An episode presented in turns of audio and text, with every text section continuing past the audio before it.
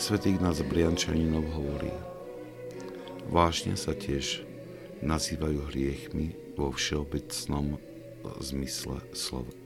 Keď apoštol Pavol hovorí o hriechu, ktorý sídli v človeku, mieni tým hriech, ktorý je nákazou zla celej ľudskej prirodzenosti. Tento stav je tiež nazývaný telesným stavom a stavom smrti. Pred vykúpením ľudskej prirodzenosti našim spasiteľom ľudstvo nemohlo bojovať proti vášňam. Človek bol prinútený im načúvať, vládli mu dokonca proti jeho vôli. S pomocou svätého krstu kresťan sám zhadzuje okovy hriechu. Príjima moc a schopnosť bojovať proti vášňam.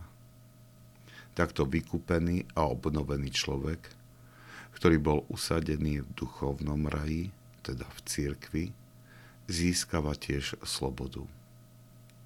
So svojou slobodnou voľou môže konať proti vášňam a poraziť ich v pánovom mene, alebo byť nimi podrobený a zotrčený. Takto tiež v pozemskom raji bola táto voľba daná prvému človekovi. Byť poslušný Božím príkazom alebo ich prekročiť. Toto poučenie svätého Ignáca Briančaninova nás vedie k vďačnosti za dar svätého Krstu.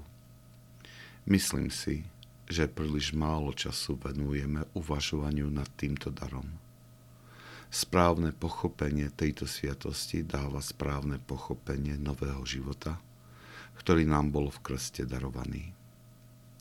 Nie je to len zdroj radosti, ale aj zdroj odvahy žiť tento nový život. Raj bol pre nás otvorený a iba rozhodnutím pre neposlušnosť voči Božím prikázaniam ho môžeme stratiť.